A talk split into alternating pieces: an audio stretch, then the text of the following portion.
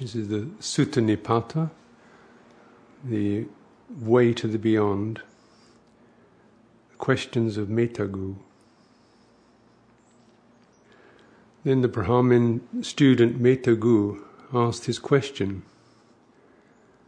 Master, he said, you are clearly a mind of full development and a master of knowledge. Where on earth do all the different kinds of suffering come from? This is a question, said the Master, about the birth and growth of suffering. I'll answer it in the way that I myself have found it, which is this. All the different forms of suffering develop from the basic clinging. When a person does not realize this, he makes the basic attachment, the sluggish mind will undergo suffering. When a person realizes this, he should not make the basic attachment, seeing where suffering starts and grows. That clearly answers what I asked, sir, said Metagu.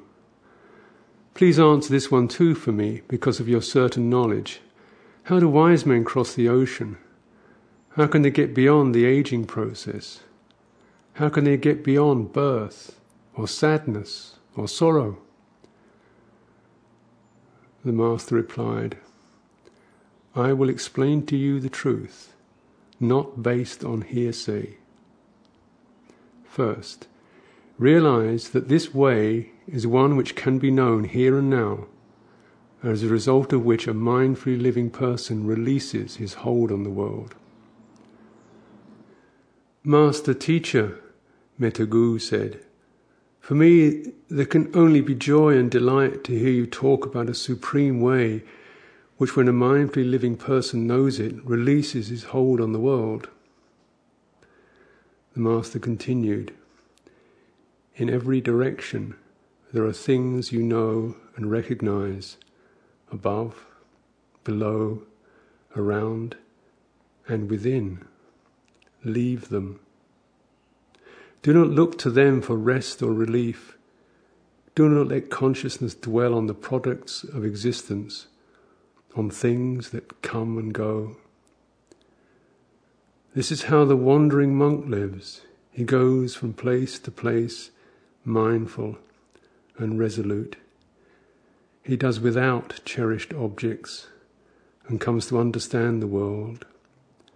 So he leaves aging and birth behind he leaves sadness and sorrow behind, and he lets go of suffering here itself. These great words of wisdom are full of joy for me, said Metagu.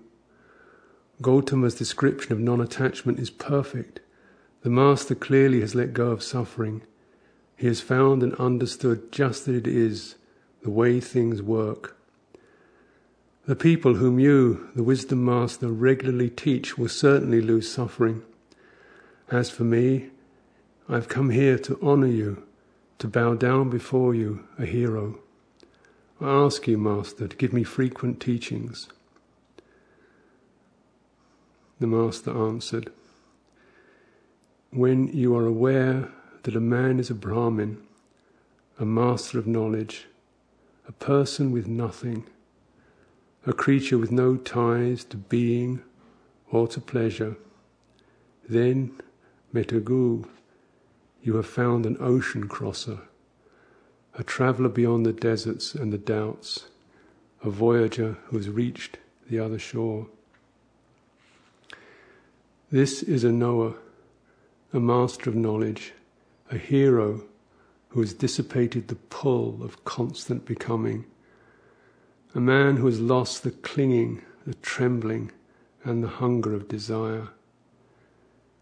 This, I would say, is the man who has gone beyond getting old. He has gone beyond being born.